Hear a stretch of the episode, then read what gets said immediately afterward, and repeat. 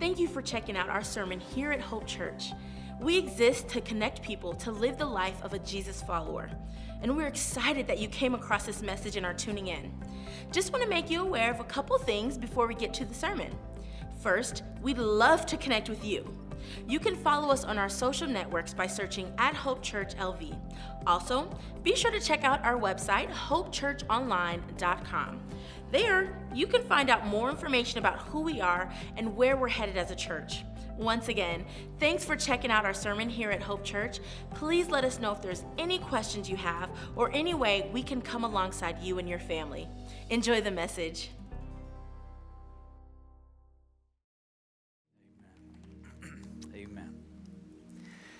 As a fellowship, we are right now journeying together through the New Testament letter that is in your Bibles called First John. If you have your Bible, you can go ahead and open it this morning to the book of First John. And in the first section of this letter, John, the author, is writing to us about a believer's walk. And when we talk about our walk as Christians, we're not just talking about the church part of our lives, right? When we talk about our walk, we're not just talking about when we come to church on Sunday or even when we're at small group during the week or just when we're in our God time in the morning. When we're talking about our walk, we're talking about something much bigger than that. In the first week of this series, we gave you a definition of walk, and I want to put it back up here. Your walk, let's read it out loud. Your walk is the way you live your life. That's what your walk is. Your walk is simply the way that we're living our lives. And so, John is writing to us as believers, and he's addressing the way that we live our lives moment by moment. And when he opened this section of the letter, he began by challenging us as believers to walk in the light. And let me remind you what that looked like. We wrote, we gave a statement about that. To walk in the light is to live life in what? Say it out loud. Constant fellowship with God. Meaning that you and I are to live our lives moment by moment allowing God's presence and fellowship with Him to permeate every aspect of our lives. It's not just that we come to church on Sunday and we meet with God, and that's supposed to fill our tank for us to then go live Monday through Saturday apart from God and hope we make it to next Sunday to come back in to get filled up with God again. No, you and I are to live our lives in what? Constant fellowship with God moment by moment, whether I'm at church, whether I'm at work, whether I'm at Walmart, whether I'm on the ball field, I am living my life in fellowship with God. And what John has been doing in this letter is he has been teaching us and giving us evidence of what it looks like when we're living our lives moment by moment in fellowship with God. For example, John said, when we live our lives in fellowship with God, the first thing we looked at is that we get honest with God about our sin. We stop trying to cover it up. We stop trying to be dishonest, but we simply get honest with God. When you and I are walking in constant fellowship with God, we get honest with God about our sin. A second thing that John pointed out is that we begin to experience victory over sin in our daily lives as we began chapter 2 of this letter. John wrote to us and he said, I'm writing this to you so that you may not sin. And John is teaching us that as we walk in fellowship with God, we can experience victory over sin in our daily lives. Then John began to teach us that as we walk in fellowship with God, we lovingly obey God as the overflow of our fellowship with Him. And here's what's important about that obedience is not the focus of our lives as believers. Obedience is the fruit of our lives as we focus on intimacy and fellowship with God. So, obedience spills out of our lives as we pursue moment by moment fellowship with the Father. And then last weekend, Pastor Tom led us, and we looked at how when we're walking in fellowship with God, we love one another. One of the evidences of, of Christ in us and this overflow of the fellowship of God in our lives is our love relationship with our brothers and sisters in Christ. So that's where we've come so far. We've been discussing what it looks like to live moment by moment in fellowship with God and the evidence of that in our lives. Now, up until this point, John, he's kind of taken the gloves off. Amen? I mean, this has not been a little seeker friendly kind of talk that John wrote here in First John. He's been in our faces. John has been very pointed. John has been very strong. And I think the reason that we're going to read the verses that we're about to read, I think the reason, under the inspiration of the Holy Spirit of God, that John wrote this next section of Scripture is because he sensed the strength of the letter that he was writing, and he sensed the, the, the power behind these words, and he wanted to almost take a, a moment right here in the middle and encourage us. He felt like, hey, what I've written so far has been pretty strong. Let me speak a word of encouragement to the church. Because here's what John knew the same thing that's true about our church today was true about the church John was writing to. And here's what that means. As we think about our church here this morning, there are all different levels of our walk with God as we think about our fellowship. There are some people here, you're going to be baptized today. We're having baptism at the end of our services and all of our services today. Some of you are going to be baptized today. You are a brand new follower of Jesus Christ. You've just come to know, maybe last Sunday is when you came to know Jesus Christ as your personal Lord and Savior, and you are brand new in the family of God. And so, John wanted to write in this letter a word to those that were brand new in their walk with the Lord. But he also understood that there were people in the fellowship who'd been walking with God for a very long time. People that had had years of walking with God, depth of maturity in their relationship with God. They were experiencing victory. John understood that in any fellowship, there are people that are in different places in their walk with God. Some of us are experiencing victory. Others today are more in the world of the struggle. Some of you came in here experiencing a week of spiritual high. God is, His presence has just saturated your life. Others of you came in this week and, and you're not feeling that. You're at a low point. But John, in the next section that we're about to read, is writing some things to the whole church that are true about all of us, regardless of where you are in your walk. So let's read it. 1 John chapter 2, beginning in verse number 12. John says, he opens, I'm writing to you, little children. Now, that little phrase, little children, it's, it's John's favorite term throughout this letter to refer to the whole church. As a matter of fact, six different times in this letter, John uses this word to describe the whole fellowship. It's a word that just means born ones. He's writing to everybody who's in the family. I'm writing to you, little children, because your sins have been forgiven you for his name's sake. If that's good news, say amen. I'm right. John just said, Hey, I know we've been writing about the struggle. I know I've been challenging you about obedience. I know I've been speaking to you about experiencing victory. But here's what I want to say to all of you don't forget this. Because you've been born again, your sins have been forgiven. Let's read on. Verse, verse 13. He says, I'm writing to you, fathers now, if you're going to really try to bring that into today, if we were writing this in our vernacular today, we would probably there insert the word leaders. He's writing to those who are spiritually mature, they're leaders in the fellowship. I'm writing to you, leaders, fathers, because you know him who has been from the beginning. I'm writing to you, young men. These would be, if we were writing this today, we might say younger believers, newer believers. I'm writing to you, young men, because you have overcome the evil one. I have written to you, children. This is a different word than the first word for children. This means babies. We get our, our English word pediatricians from this Greek word. He's talking about infants. Now he's writing to, to spiritual babies. I've written to you, children, because you know the Father. It's interesting. The same thing he said to the leaders, the spiritually mature, he now says to the babies. You know what he's saying? Hey, when it comes to an intimate relationship with the Father, we're all on an equal playing field. Verse 14 I have written to you, fathers, because you know him who has been from the beginning. I have written to you, young men, because you are strong and the word of God abides in you, and you have overcome the evil one.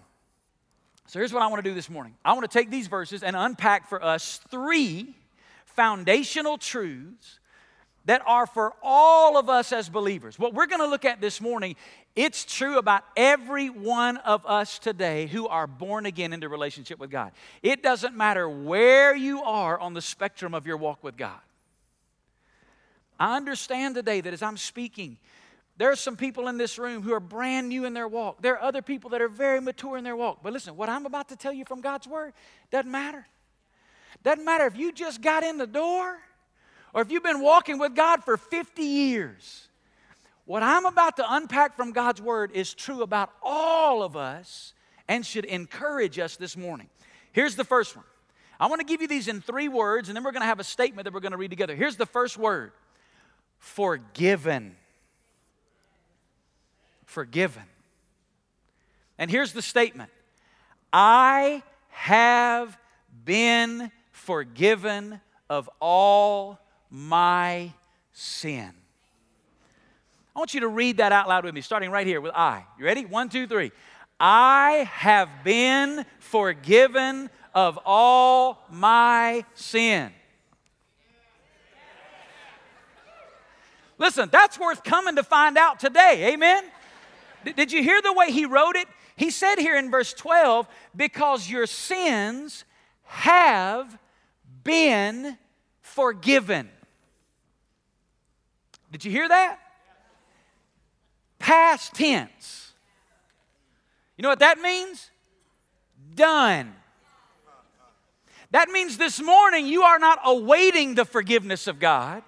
This morning, if you are His child, you have already experienced the forgiveness of God. It is a completed action. But what's important about the way he wrote it here in 1 John, it's a unique tense in the Greek language. It's what's called a perfect tense, which means it's action that has happened, it's done, it's completed, but it has ongoing, continuous effect into eternity. The forgiveness that you and I have experienced is complete, it's finished, it's done, it's settled, but it has ongoing, continuous effect in our lives. And I love this. It's also in the passive voice. You say, what's the big deal about that? Well, when something in the New Testament is in the active voice, it means the subject is doing the action. But when it's in the passive voice, it means the subject is receiving the action. Here's what that means you and I have been forgiven, and it wasn't because of anything we did. We didn't earn God's forgiveness. We didn't deserve God's forgiveness. We didn't merit God's forgiveness. We've received forgiveness because of what Jesus has already done. We have been forgiven. Now, we hear the word forgiveness and we have a hard time with it because the way we use the word forgiveness is not like the way God uses the word forgiveness. For example, here's how we use the word forgiveness I forgive you. And here's what we mean by that I'm going to take this and I'm going to put it right over here. And I forgive you. But if I ever need it,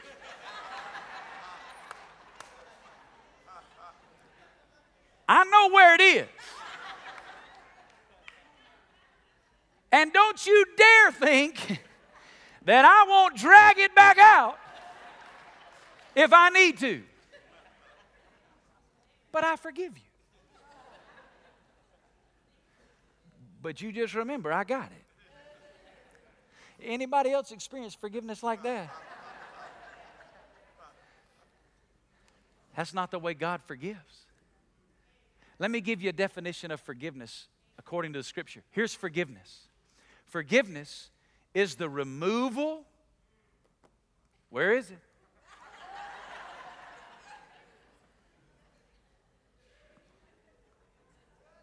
Is it coming?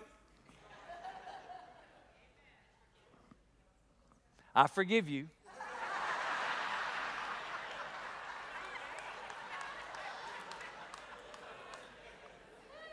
Let me just give it to you. I don't think they're going to put it up there on the screen.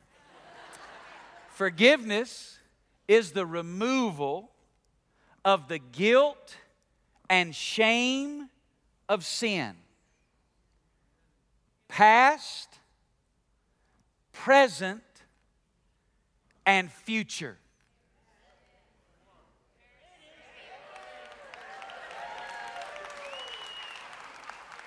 There it is. It's the removal of the guilt and shame of sin, past, present, and wait, wait, wait, wait, wait, wait. You telling me that all the sin that's in my future? Hey, you haven't forgotten that when Jesus died on the cross, all your sins were in the future. So if the sufficiency of Christ's death, if the atoning work of Jesus is not sufficient for sins in the future, we're all in a whole lot of trouble. Here's what I'm telling you when Jesus died and rose again, he bore the penalty for every sin I've ever committed, every sin I'll commit today, or every sin I will ever commit in my life. I have been forgiven of all my sin forgiven. Let me try to help you wrap your minds around this. There are some Old Testament verses that give us pictures of God's forgiveness. Let me read some of them to you. First, so the first picture is the picture of a globe. It's out of Psalm 103, verse 12. Look what it says. As far as the east is from the what? So far has he removed our transgressions from us. That's what the word forgive means. The word forgiveness means to remove, to set free, to release. the psalmist writes, and he says, As far as the east is from the west, so far as he removed our sin from us. Why is that important? Well, I had him get me a globe I want to show you this morning. This is a globe, right? You can see that. Now, if he had said, as far as the north is from the south, I can put my finger right here, and that's the what? North Pole, right? Now, when I start trekking down on this globe, when I get to the bottom, what am I going to hit? South Pole, right? When I hit the South Pole and I start coming back up this side, what am I? What direction am I now traveling? I'm going north, right? I get all the way up here again. I hit the North Pole, and now I'm traveling what? If God had said in His Word, that I am removing your sin from you as far as the north is from the south, that would have been a measurable distance. Because we know how far that is. You can, you can measure that. Here's what that would mean. If God had said, as far as the north is from the south, here's what He would have said I'm forgiving you, but there's a line. And when you cross that line, that's too much. You have exceeded the forgiveness of God. But he did not say the north and the south. He said the east is from the west. So, so let's put our finger on this globe and let's just start traveling east.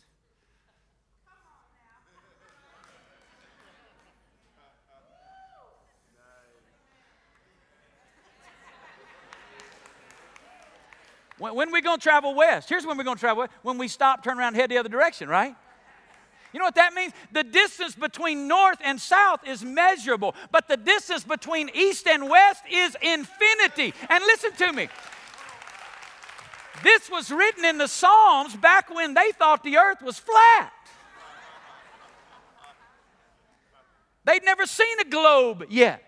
Here's what that means God has taken all of your sin, God has taken all of my sin from my past, in my present, and in my future, and He has removed it from us infinity. That's how forgiven we're. Let me show you another picture. Another picture is the sea. In, My, in Micah chapter 7, listen to what the prophet Micah writes in chapter 7, verse 18. He said, Who is a God like you?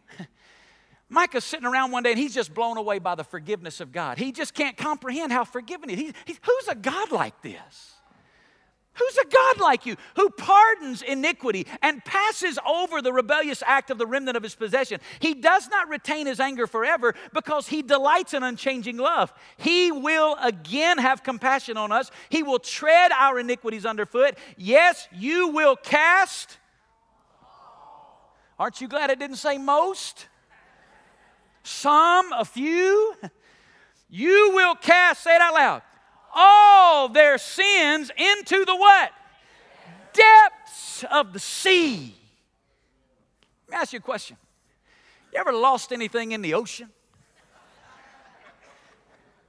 I mean, there's lost, and then there's ocean lost, right?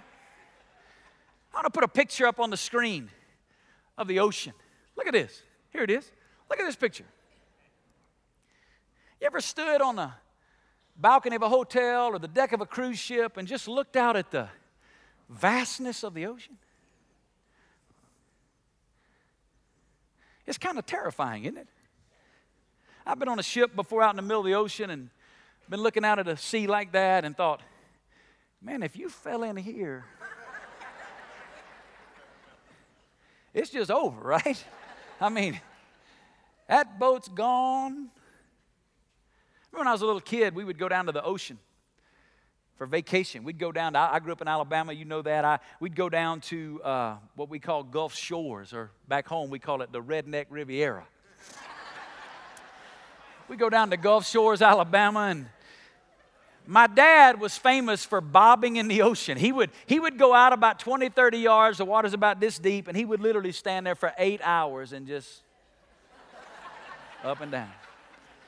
And we were little kids, we'd go out and we'd stay out there as long as we could, swimming around, and then we'd have to come in. He'd just stand there with his feet on the bottom. He, he'd just bob. And one day a wave hit him and his glasses came off. And we were out there swimming with him. And I mean, we were literally in, in four or five feet deep of water. And those glasses came down and, and we dove down underwater. We did it. We, they were just four or five feet of water. And they were gone. I mean, you can't find them. They're gone. We, we just for the first time, my, my family here, we went back this summer to Gulf Shores, Alabama. It's been over 35 years since we were there. And you know, we didn't go back thinking, I wonder if we can find those glasses this time. you know why? Because when you lose something in the ocean, baby, it's gone. And that's just in four or five feet deep water, right? Micah did not say that he's taken all of our sins and cast them into the shallows of the sea. The Bible says he's cast all of our sins into the depths of the sea. Now, now how deep is that? Well, we don't know for sure. As a matter of fact, oceanographers tell us the deepest trench that we know of in the ocean is off the coast of Japan. It's called the Mariana Trench. The Mariana Trench is over 36,000 feet deep. Now, to give you some kind of a box to put that in, Mount Charleston over here to our west is 11,000 feet tall. So the Mariana Trench is three times deeper than Mount Charleston is tall. To give you some more perspective, the tallest mountain peak on planet Earth is Mount Everest, and Mount Everest is just over 29,000 feet tall. So the depths of the ocean are deeper than the highest peaks of any mountain on planet Earth. If that's not deep enough for you, the Mariana Trench is, is five times wider than it is deep, which means it is 120 times the size of the Grand Canyon. And God said, I've taken all of your sin, every sin that's a, a, sin of action, every sin that's a sin of the heart, every sin that's a sin of the mind. And God said, In Christ, I've buried it in the depths of the sea. Third picture, third picture. Isaiah chapter 38. Y'all got to listen faster. Isaiah 38.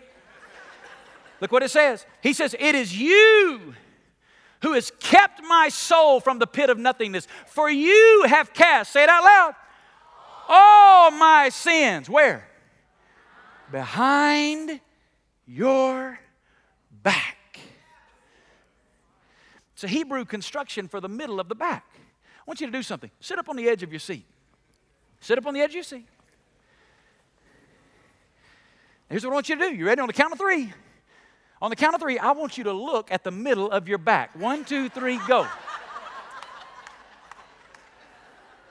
Now, if you can successfully do that, when we finish, you need to drive to the closest emergency room. Because something is broken if you can do that.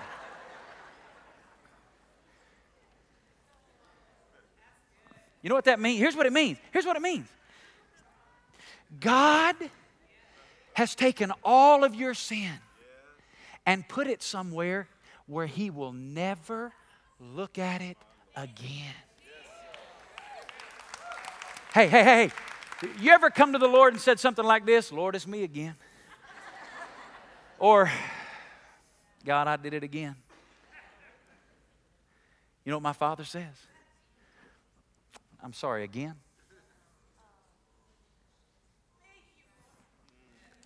I have no recollection of what you speak of because you are forgiven. One more picture. You got to see this one. Isaiah 43. Look what he said. I, this is God speaking, I, even I, am the one who wipes out your transgressions, get this, for my own sake. And I will not remember your sins.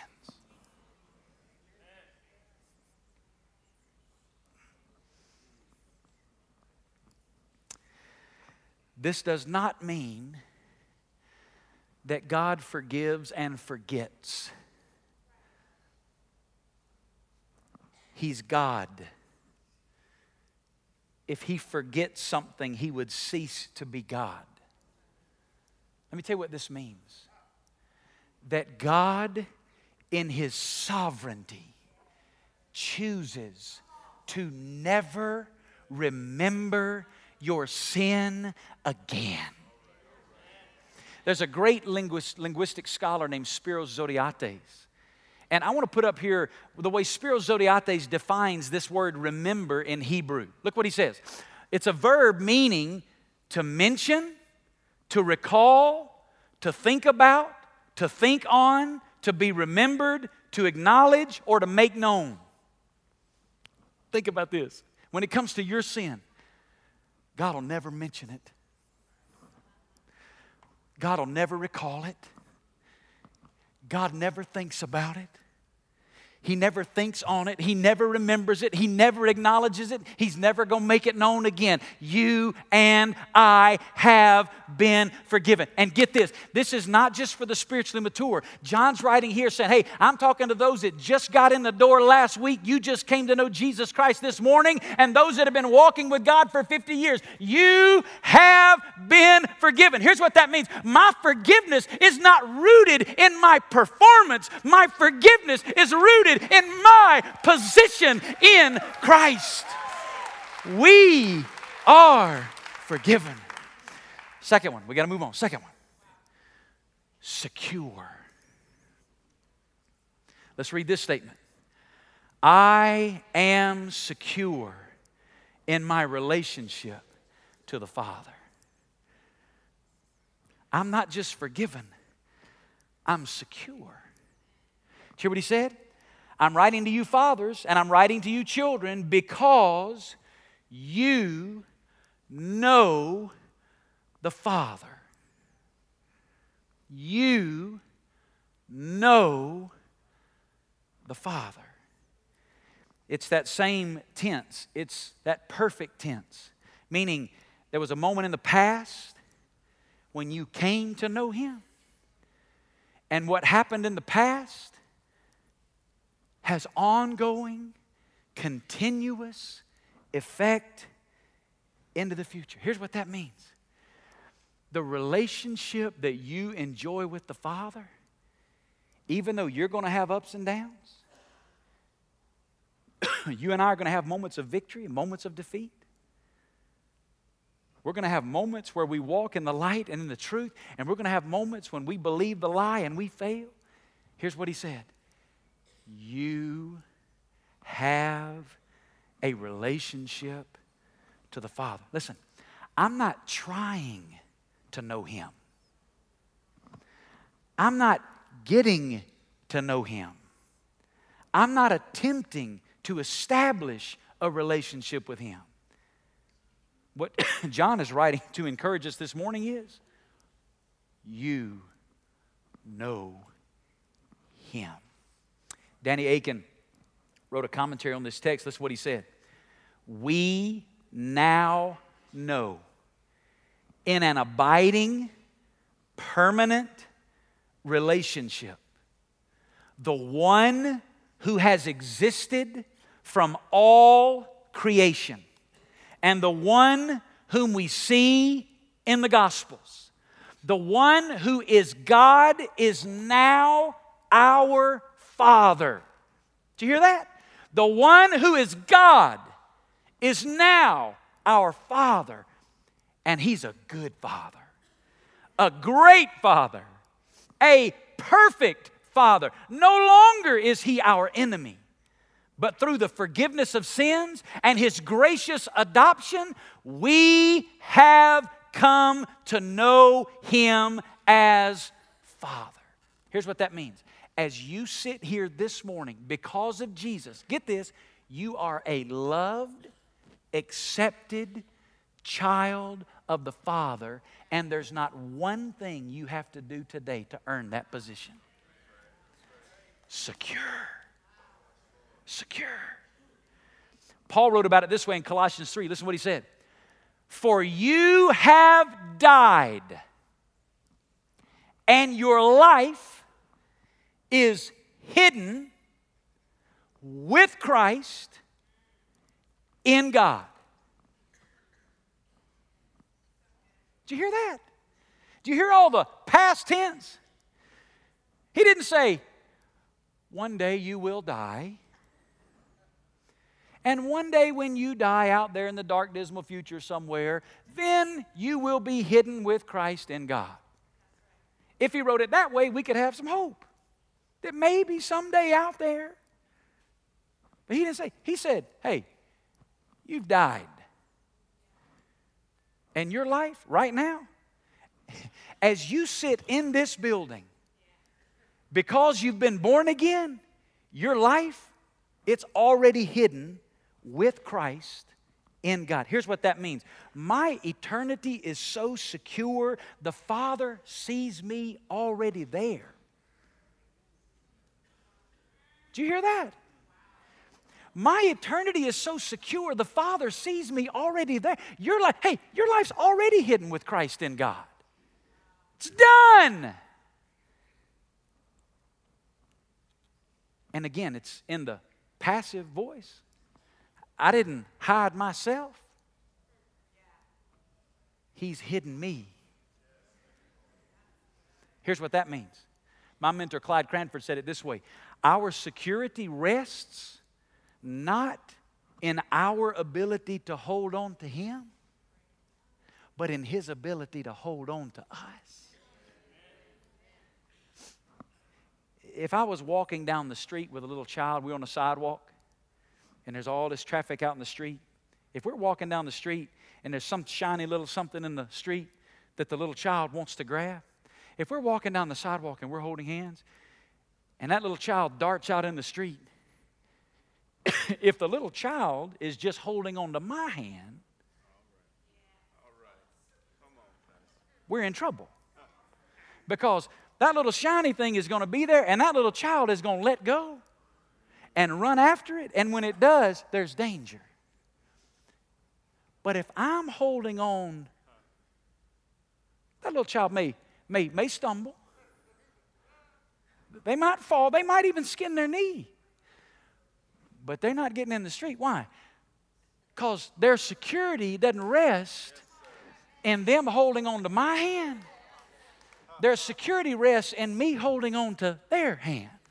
Here's what the text says my eternal security does not rest in me holding on to Him. My eternal security rests in the fact my Father's holding on to me, and I'm hidden with Christ in God. It is settled, it is done. And, and we don't even have time to unpack it, but, but Paul said, Paul said, we're hidden with Christ in God. Did you hear that? It means that our eternal security is wrapped up in the unity of the Trinity, meaning, in order for you and I to lose our salvation, there would need to be some breach in the triune Godhead. You cannot get more secure than that. Forgiven, secure. Here's the third word, and we'll finish victorious. Victorious. Here's the third phrase he gives us because you have overcome the evil one. You've overcome the evil one. The word overcome is a word that means to win a victory, to defeat, to prevail. This phrase, the evil one, who's he talking about here? Well, if he just said the evil, that word evil is a word that means uh, morally or socially worthless, wicked, evil, bad, worthless. But when you put the definite article on it in the New Testament and make it the evil one, Every time it's used that way in the New Testament, it is always referring to the person of Satan or the devil himself. There's a false teaching out there that describes life on earth as though God and Satan are entrenched in a battle between equal foes. There's a lot of Christians who walk around with that kind of mentality. Like, God and Satan are at war. There's this war going on. And we're just hoping beyond all hope that, that, that we win the war. Let me tell you something, that's a lie. Can I tell you what the truth is? The battle has already been won, the enemy has already been defeated. It began as a prophecy in the book of Genesis, chapter 3. I want to put this up here. In Genesis chapter 3, God spoke to the serpent a curse. He spoke to Satan, and here was the curse I will put enmity between you and the woman, and between your seed and her seed. And this is what he said He shall bruise you on the head, and you shall bruise him on the heel. This word bruise is a word that means to crush. Here's what God said all the way back in the garden to the enemy My son is going to come through the seed of a woman. That in and of itself, biologically, doesn't even make sense. But he said, My son is going to come through the seed of a woman. And yes, you will bruise him on the heel. But he will crush your head. Let me tell you what happened on the cross. Jesus came born of a virgin into this world. God became a man. And on the cross, Jesus extinguished the full blow of the wrath and the judgment of God against sin. On the cross, the enemy bruised the heel of the Son of God. On the cross, Jesus suffered in anguish and in agony and in horror for our sin. So much so that God the Father turned his back on God the Son. And Jesus, God in the flesh, died on the cross. The enemy bruised him on the heel. But on Sunday morning, Jesus defeated death, hell, and the grave. And when Jesus came out of that tomb, he crushed the enemy's head. The enemy has already been defeated. What we have today is a defeated foe. Listen to me. I have read the back of the book and we win. Now, our enemy thinks he's still got a fighting chance. And so there are two ways that he tries to deceive us. The Bible says he's roaming around like a lion. But get this, like a lion. He's not one, he just thinks he is. Like a lion. Here's the two ways he tries to deceive us. Number one, here's the word accusation. Here's what the enemy does he comes and he tries to bring you guilt and condemnation. Every time we fall, every time we fail, what does he say? You're worthless. You're good for nothing. You're a second class citizen of the kingdom. You don't belong in church. You shouldn't even go to church. You don't need to open your Bible. God doesn't want to be with you. But John says, you and I, he said it in verse 14, we're strong. The word strong comes from the Greek word that its root means to be able. When the enemy comes with accusation, when the enemy comes with guilt, when the enemy comes with condemnation, you and I can stand with confidence before the Father because of Christ. We are able. In chapter 2, he opened and he said, Jesus is our propitiation. The root of the word propitiation is a word that means satisfaction. I can't wait to tell you this. Listen, this morning, as you sit here in this room, God is 100% satisfied with you.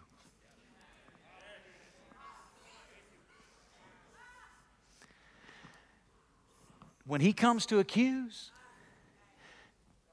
he has no ground. You know why? Because my Father's 100% satisfied with me. You know why? Not because of me.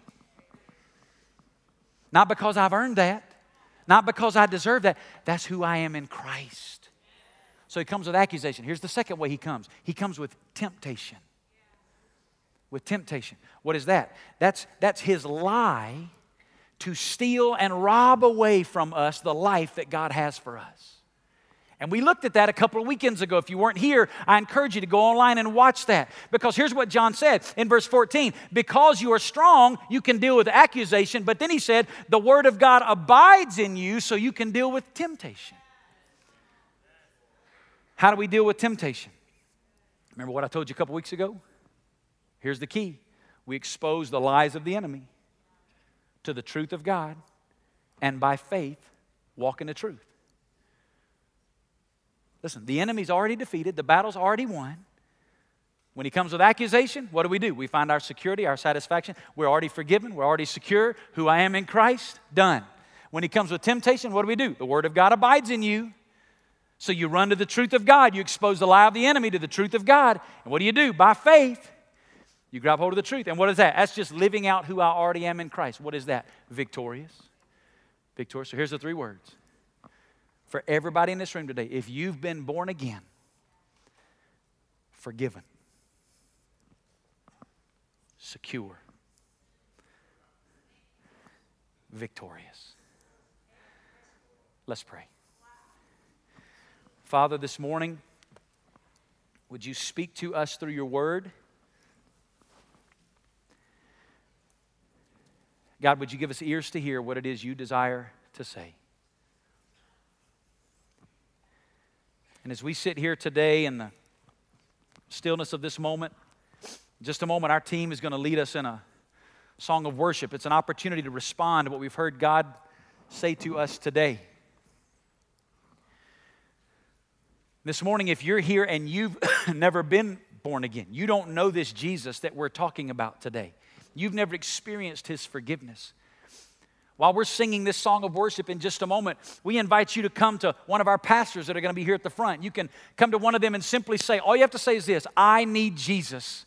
If you want to experience this forgiveness, if you want this life that only He can bring, you just come say, I need Jesus. And we'll have somebody sit down with you and open a Bible and show you how you can begin a personal relationship with God. All you got to do is come. For others of you today, maybe you're a believer and you've been struggling with guilt and condemnation. If you've let the accusation and the temptation of a defeated foe wreck your life, maybe today you just want to come and be alone with God in one of these altars and just cry out to God and embrace who you are in Christ. For others of you, maybe you want to come and pray with one of our pastors about something in your job, your health, your family, your relationship, whatever it is, as God moves. But for the rest of us, as we sing this song, let us worship and celebrate this great God that we serve today. Lord, hear our cry. Holy Spirit of God, would you speak right now? God, I pray for those that are here that don't know you, that today they would come to Jesus. God, I pray today they'd be saved. I pray today they'd find forgiveness. Lord, your forgiveness is available to them. God, have your way today. Lord, we bless you, we love you, we honor you. It's in the name of Jesus we pray.